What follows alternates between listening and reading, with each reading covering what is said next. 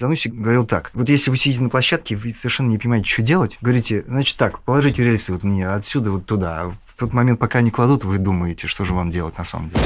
Сцена в широко закрытыми глазами, когда герой идет, собственно, по дому и здоровается с гостями, она снималась несколько дней. Вот этот один кадр прохода стадикама. Я понабрал этих журналов, сел в кафе и начал все это читать. И, в общем, ужаснулся. Прошлись по, по фильму, разметали. Последнюю фразу, которую я запомнил, звучала так. Уж такая вот эта все красота, что впору актерам бы уже выйти из этого кадра, чтобы нам всем насладиться. С одной стороны, я понимал, что, ах, картина красивая, оценили, но с другой стороны, я понимал, что втоптали просто в грязь. Когда Андрей спустился в кафе, я все эти журналы попрятал и так ничего не рассказал. Добрый день, меня зовут Андрей Мартынов. Сегодня возвращаемся к нашим попыткам разобраться с кино. Так неизвестная планета изначально это проект документального кино, то есть мы снимаем всяких папуасов, летающие тарелки и египетские пирамиды, но мало-помалу приближаемся к проекту с игровым кино, поэтому позвали в гости к нам нашего старинного друга Михаила Кричмана. Михаил Кричман, добрый день. Здравствуйте. Михаил Кричман э, известнейший оператор, получает международные разнообразные премии и снимает фильмы, которые время от времени получают международные премии. Михаил Кричман, оператор, работает с Андреем Звягинцевым, работает с другими режиссерами. И в 2017 году получил премию Европейской киноакадемии как лучший оператор в Европе. Ну и каково ощущать себя оператором. Я почему спрашиваю про операторов, потому что когда я провел опрос среди своих знакомых, молодых и пожилых, то люди помнят режиссеров, иногда сценаристов, а операторов практически никто и не знает. Даже если речь идет о фильмах, которые получают Оскары или какие-нибудь Ники и прочие кинотавры.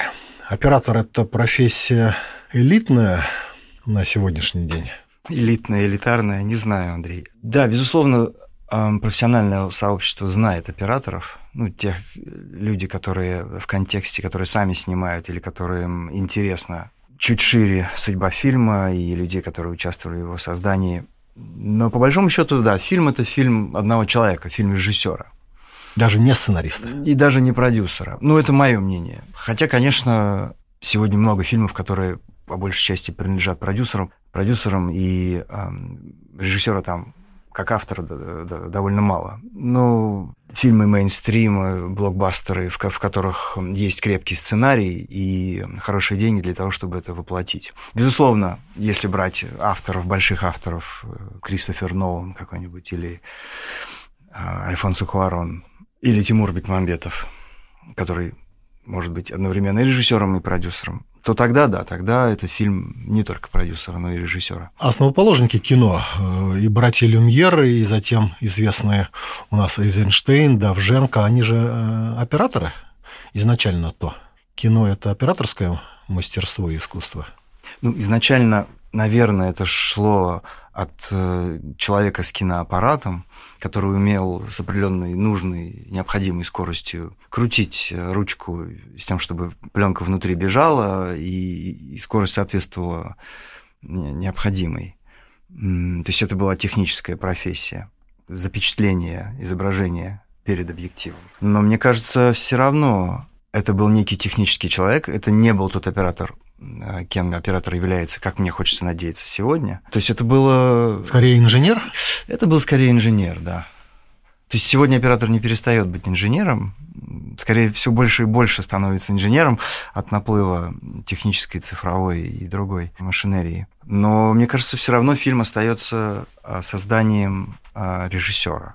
Оператор э, – человек подневольный на съемочной площадке и вынужден выполнять все команды режиссера, чтобы сделать ту картинку, которую в голове у режиссера?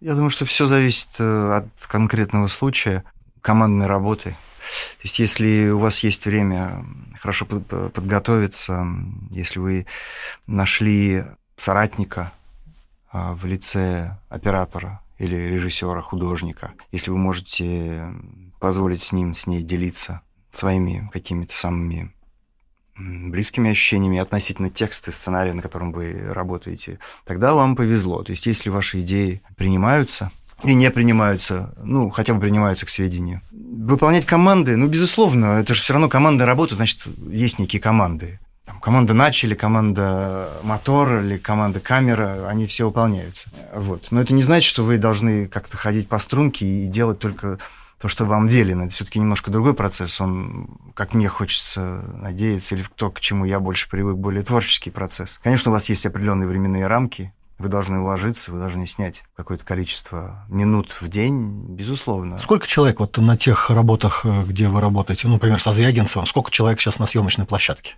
Ну, от продюсеров я слышу 50 бывает, бывает 60. Ну, Одномоментно? Да, но их не видно, то есть я их не вижу. То есть я знаю, что есть вот три человека в департаменте камеры, э, то есть вот есть я, помимо меня, есть... Э, я тот человек, который сидит за камерой, то есть у меня нет камермена. Есть человек, первый ассистент, который переводит фокус. Он же иногда в нашей киношколе, в нашем советском прошлом, он назывался вторым оператором. И есть еще механик камеры, который в свое время пленку заряжал, а сейчас он занимается флешками, э, сливает. Добавился еще человек DIT, это Digital Imaging Technician, человек, который как раз занимается сливом, копированием материала, потому что, не дай бог, вы там не скопировали, все пропало. Вот, такие случаи тоже бывают. Вот три человека есть в камере департаменте, ну, четыре. Пять-шесть осветителей. Ну, может быть, два человека, которые занимаются долей, это тележка и рельсы. Ну, вот звук это вот 10-12 звук это все-таки бум бум да, да называется. бум и человек который сидит еще одновременно сводит да? и слушает да а бум-оператор может быть один, может быть два. Но обычно это два человека на площадке, один где-то за пределами, на границе, чтобы сидеть и слушать, второй, который стоит непосредственно на площадке с бумом и работает а, с микрофоном и актерами это 12, ну, 15 человек. Но помимо, помимо них, конечно же, есть актеры, есть режиссеры, есть его ассистенты, есть постановщики, а, есть художник-постановщик, который может быть на площадке, может и не быть, в зависимости от своей занятости. Люди, которые перетаскивают реквизит, подключают лампочки, люстры, раскатывают ковры. Рабочий стекла. день на, вот, на проекте, когда фильм уже снимается на полном ходу, Сколько времени э, рабочий день может занимать или занимает стандартно? Норма, насколько мне известно, это... Вот по твоему опыту, да. И, и норма, и по твоему опыту. Сколько вот? Ну, норма – это 12 часов, включая 12 обед. Часов. То есть это 11 рабочих часов минус часовой обед. Это, вот, по-моему, такая норма у нас. Я не знаю в кинопроизводстве, но, по-моему, в рекламе это так. По-моему, в кино также. Но, как показывает опыт, э, редко это заканчивается, ограничивается 12 часами это может быть и 13, и 14 часов. И за эти 12, 13, 14 часов сколько на выходе получается готового материала? Ну, некоторые умудряются снимать по 7-8 минут. За вот, смену. Например, да, для, для сериала. Вот. Ну, у меня, там, к счастью или к сожалению, такого опыта нет. Э, обычно, если брать, например, работу с Андреем Звягинцевым, то это может быть 30 а, секунд полезного времени. За 12 часов? Да. Ну, может быть, и 5 минут. Если вы например, полдня занимаетесь разведением э, мизансцены, вы смотрите, как двигаются актеры, занимаетесь, репетируете, короче говоря. Занимаетесь этим 5-6 часов. А следующие 5-6 часов вы это, все это снимаете. Допустим, когда сцена решается одним кадром, ну или двумя. Андрей любит такие однокадровые решения. Когда длинные-длинные планы длинные, без, без да, э, склеек. Без склеек, да. Вот камера движется, поворачивается на 360 градусов. Вот и сколько э, самые длинные проходы без склеек у вас получаются? Ну, я, насколько я помню, вот это что-то порядка 5-6 минут, это были самые длинные. Это сложно? Сложно, потому что есть определенный ритм, ритм фильма, за которым следит режиссер. То есть это же, ну, то есть это нужно понимать контекст, в котором стоит сцена. Что было до этого, что будет после. А это до и после могли быть еще и не сняты, то есть вы не понимаете, режиссер понимает, в каком ритме это должно быть. Поэтому могут быть варианты, большое количество дублей, от 12 до там, неограниченного. Ну, Стэнли Кубрик, если верить воспоминаниям, то он как раз славился тем, что там до 100 дублей 15-секундного кадра мог да. мучить актеров своих и всех остальных. Это так? Ну, я не знаком со Стэнли Кубриком, но я слышал от очевидцев, да. Э, слышал Такое может быть? Страшная история. Теоретически, том, что... техни- технологически. Насколько мне известно, сцена в широко закрытыми глазами, когда герой идет, собственно, по дому и здоровается с гостями, чокается с ними, подходит в конце к стойке бара и ставит на нее бокал, она снималась несколько дней. Вот этот один кадр прохода стадикама. Он, по-моему, двухминутный, что-то такое, или даже меньше, где Герой Том Круз? Э, нет, герой э, хозяина дома, Сидни Полок, которого Сидни играет. А, Есть даже история, что на месте Сидни Полока изначально был не Сидни Полок, а был другой актер, который по этой причине, не выдержав этих мно- многодневных... э, измывательство от Стэнли Кубрика? Да, он ушел. Ага. Есть такая история, да, я знаю ее из прямых источников. А, Вот. Так что это может быть сколько угодно длиться. Главное, чтобы дать этому процессу двигаться в правильном русле. Единственное, конечно, это только режиссер может. Оператору, кинооператору такого рода творческие эксперименты доставляют удовольствие? М. Снимать одну и ту же сцену несколько дней и на выходе получить либо 30 секунд, либо, либо вообще ничего не получить, как там у вас говорят. Все это ушло в корзину и останется в книжке воспоминаний для детей, внуков и студентов в ГИКа и прочих киноакадемий в Нью-Йорке. Если ты имеешь в виду о, о физической или эмоциональной усталости, когда ты смотришь Об удовольствии во время процесса. 24-й дубль и не понимаешь, чем он отличается от 21-го или первого, ну, хочется надеяться, то есть, если ты вовлечен в процесс, а в противном случае, мне кажется, не стоит в этом вообще участвовать, то остается только доверять режиссеру, которому зачем-то нужен этот 24-й дубль. Потому что, как показывает практика, либо это действительно какой-то один из первых, буквально первых дублей, либо это, правда, какой-то из последних, которых вы потом увидите в монтаже. Ну, это вот какая-то Режиссер может статистика. задать вопрос оператору на, во время рабочего процесса, слушай, что мне делать? Я зашел в тупик и не пойму, подскажи мне, под каким углом снимать Тома Круза вместе с Сидни Поллоком. Ну, может быть, это не в такой форме, но в теории, конечно, может прозвучать так, что мы, что мы делаем? Что мы делаем дальше? Есть какая-то, допустим, ну или форс, не форс-мажорная ситуация мы берем, а просто ситуация, когда... Творческого кризиса. Мне кажется, режиссер все равно знает, ну, обычно вот в моей практике все равно там может быть какое-то преодоление, допустим, актер по какой-то причине не, может быть, не в нужном состоянии, что-то ему не нравится актеру или актрисе. Такое может быть, потому что актеры вообще отдельные, специальные люди. Не зря же их во времена Шекспира даже хоронили на отдельных кладбищах. То есть это очень трудно, правда, вот быть кем-то другим, а им приходится этим заниматься каждый день. Поэтому кто-то мне сказал, кто-то из режиссеров сказал, что о Зануси, они были, этот человек был на, на, на курсах Зануси, и Зануси говорил так, слушайте, вот если вы сидите на площадке, вы совершенно не понимаете, что делать, говорите, значит так, положите рельсы вот мне отсюда вот туда, а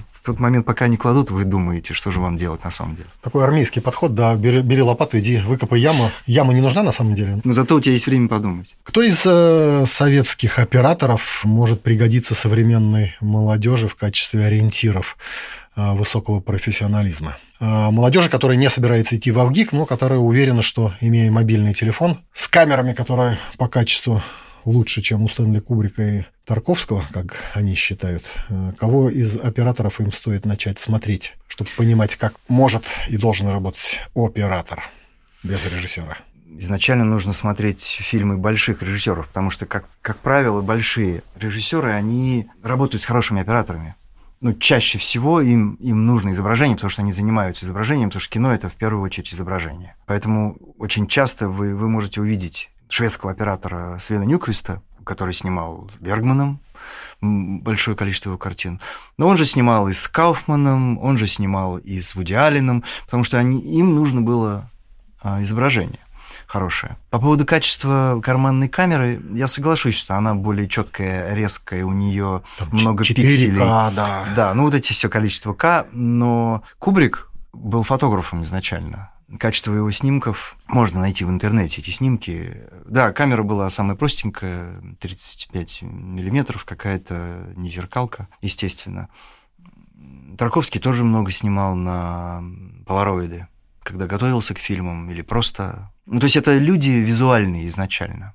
Они много значения, большое значение э, придают изображению. Поэтому я бы просто советовал смотреть визуальных режиссеров или просто больших режиссеров. Ну, если мы упомянули Тарковского, то знаменитая история Юсов, Рерберг, э, Сталкер, и Тарковский менял операторов, и, в общем, там такие драматические сценарии их внутреннего взаимодействия. Но картинка, скажем, если брать Сталкера или Андрея Рублева, все-таки, опять же, режиссеры. Ну, я думаю, что... Оскар же тоже операторам дают. Американским операторам, ну, скажем, англоязычным. Да, на англоязычных проектах, по-моему, получает оператор в том числе. Ну, Оскар это все равно, это все равно отдельная планета, это все равно отдельная такая история. Конечно же, было бы странно отказываться его получить, да, если бы вам вдруг его решили дать. Но, тем не менее... В профессиональной среде существует некое ироничное отношение? В том числе, наверное. Все хотят, но многие подсмеиваются.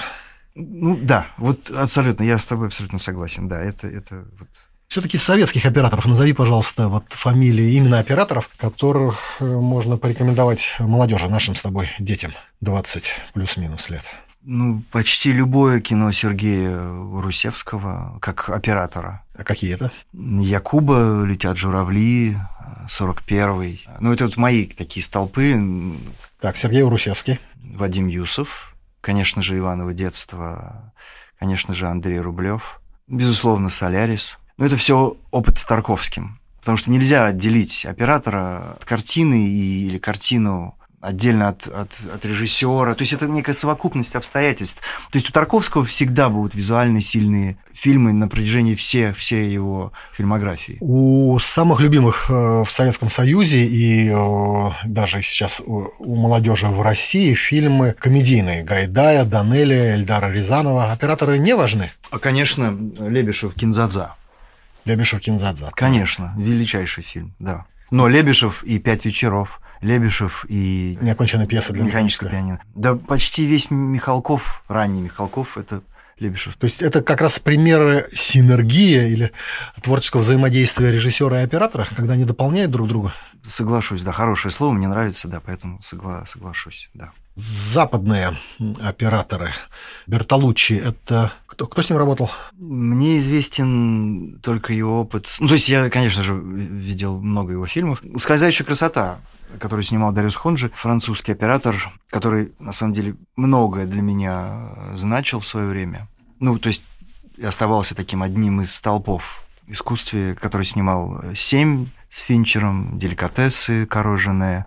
Сейчас он снял несколько картин с Вуди Алленом. Они, может быть, не так изобразительно изысканные, но там всегда есть, всегда есть почерк. То есть ты всегда видишь руку такого маститого, не то чтобы маститого, руку художника, скажем, который не просто занимается красивыми картинками, но именно изображением для этого конкретного фильма. Ваш э, с Андреем Звягинцем фильм «Возвращение» в 2003 году получил премию на Венецианском кинофестивале. Прошли года, 15 лет, так? А не приходило тебе в голову желание снять фильм без режиссера самому как оператор? Молчаливое кино, вот с теми блестящими видами, которые поразили многих моих знакомых и мне понравились в «Возвращении». Это было 15 лет тому назад. Да, ты знаешь, я мне сейчас пока, пока звучал твой вопрос, у меня родился длинный, уж прости, но длинный ответ. В 2007 году мы были с, в Каннах с фильмом «Изгнание» с Андреем.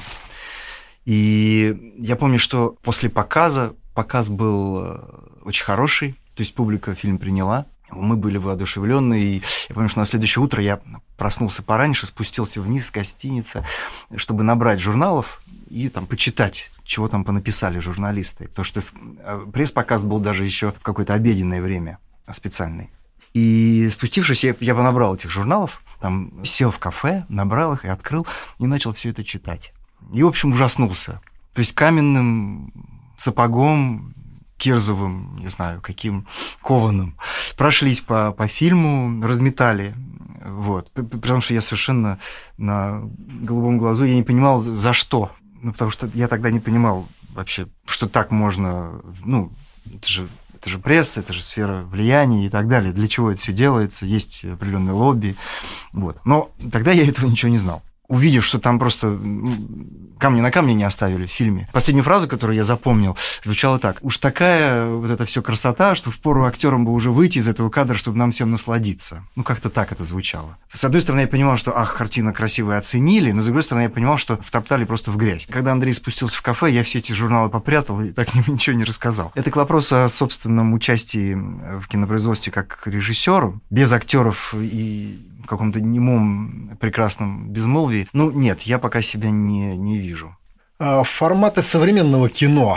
Молодежь э, считается, что молодежь не готова воспринимать фильмы продолжительностью больше, чем 15 минут. Они э, живут э, в социальных сетях и коммуницируют, общаются между собой в Фейсбуках, ВКонтакте и короткими смс-сообщениями. Точно так же готовы воспринимать визуальные изображения как сообщения из внешнего мира.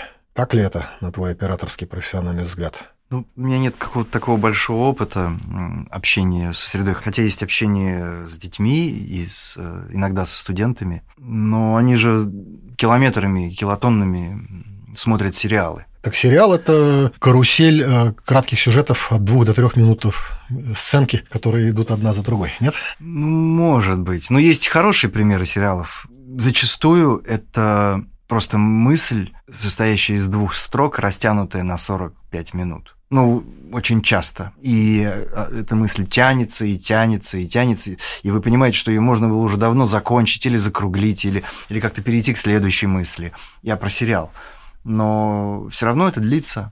И люди это смотрят, и молодые люди в том числе. Ну, наверное, они как-то там перепрыгивают или перематывают, может быть. Правда, я, я, я не знаю. Я предпочитаю просто закрыть и не смотреть, потому что перематывать это, во-первых, ну, как-то и неуважительно, с одной стороны, а с другой стороны, какой смысл себя мучить, если не идет? Не, не знаю, могу ли я ответить на твой вопрос. Но то, что мы, да, окружены все больше и больше эм, изображением, это правда. Какие ближайшие планы у Михаила Кричмана как оператора? Я очень надеюсь, что Андрей запустится с новым фильмом с Нового года. А вы работаете с ним уже не первое десятилетие? Да, второй подходит к концу. Мы с 2000 года. А может случиться так, что он позвонит тебе и скажет, Михаил, ты знаешь, я вот запускаюсь новым фильмом, но э, без тебя. Ну, такой страшный сон мне еще не снился, но я полагаю, такое тоже возможно. Мне бы этого, конечно, дико не хотелось бы, по крайней мере, я не делаю ничего, чтобы это произошло. То есть никак не приближаю эту минуту, стараюсь. А если тебе позвонят и э, скажут, что Михаил, вот а ты скажешь, что у меня проект со Звягинцевым, и тебе придется выбирать между Дэвидом Финчером и Андреем Звягинцевым. Звягинцев. Какой информационный повод мог бы подтолкнуть Михаила Кричмана к тому, чтобы попробовать стать режиссером-постановщиком или предложить тому же Звягинцеву какую-то идею, которая ему пока не приходила в голову? Ну, дело в том, что пока фильм готовится, на, на протяжении, если в случае с Андреем, то это почти всегда год, а на протяжении подготовки к любому фильму ты все равно сидишь за столом с одним человеком, с этим человеком а, на протяжении года, и, и так или иначе ты обмениваешься идеями то есть ты какие-то идеи подбрасываешь. Всегда предложение. От тебя ждут какого-то предложения, решения. Как двигаться камере, как двигаться актеру, где мы это снимаем, где это место. Где это вы сидите, снимаете себе с камеры в руках, вы сидите на бумажке, рисуете... Да, да, схему. А, год занимает подготовка к фильму, а сколько производства вот, Левиафана? От первого Левиафан, дня до последнего? 60, ну, 60 или 64 дня, по-моему, Левиафан был. 64 дня по 12, по 12 часов, которые, да? Ну, иногда было чуть больше, да. Но в основном так, да. И это стандартное, стандартное время для производства полнометражного фильма сейчас в России? Нет, я думаю, что нам, нам повезло в этом смысле. Мне кажется, стандартное производство вокруг 35-40 дней. Как-то так. Ну, в зависимости от автора, конечно, но я думаю, что если дебютанту дадут 25 дней, он будет 30, он будет рад. Почему так много э, снимают э, экранизации Льва Николаевича Толстого? Раз в 3-5 лет – то «Войну и мир», то Анну Каренину. Тот вопрос, который я хотел задать, но я тебе как профессионалу задаю. Наверняка ты их видел. Видел. И там звездные составы постоянно. И чем Лев Николаевич... Универсален. Невероятно универсален. Все же знают его наизусть уже, ну, все читали и в школе, и даже в американских школах, ну, по крайней мере, в университетах его читают. Да. И, и чего там нового-то? Балконского убьют, Наташа Ростова выйдет замуж за Пьера Безухова. Анна Каренина, Анна Каренина да. Да, но тем не менее оторваться невозможно, если говорить о Тебе как вот. киношнику было бы интересно? Да, безусловно, интересно. Ну, не только потому, что это костюмированная драма, но да, отчасти прикоснуться к, к автору. Все равно люди умудряются, так же, как в театре сегодня идет и Шекспир, и Чехов. Так вот, как раз театр-то более объясним, потому что там актеры выходят в разном настроении, а кино, ну, снял, и все, и уже остается неизменным и не поддающимся редактированию. Я могу только о себе говорить, что Давай. мне интересно. А в первую очередь мне интересно только потому, что я получаю впечатление от текста. Текст велик уже изначально сам по себе. Ну, допустим, прекрасен, хорошо, даже если не велик. Значит, этого уже достаточно, чтобы мне принять в этом участие. А еще он костюмированный, окей, это легко, или это трудно, или это хотелось бы попробовать, а другая фактура. То есть мне, как оператору, это здорово. Михаил Кричман, оператор, ждем, когда он, возможно, с Андреем Звягинцевым займется Львом Николаевичем Толстым в кино. Меня зовут Андрей Мартынов. Через неделю продолжим.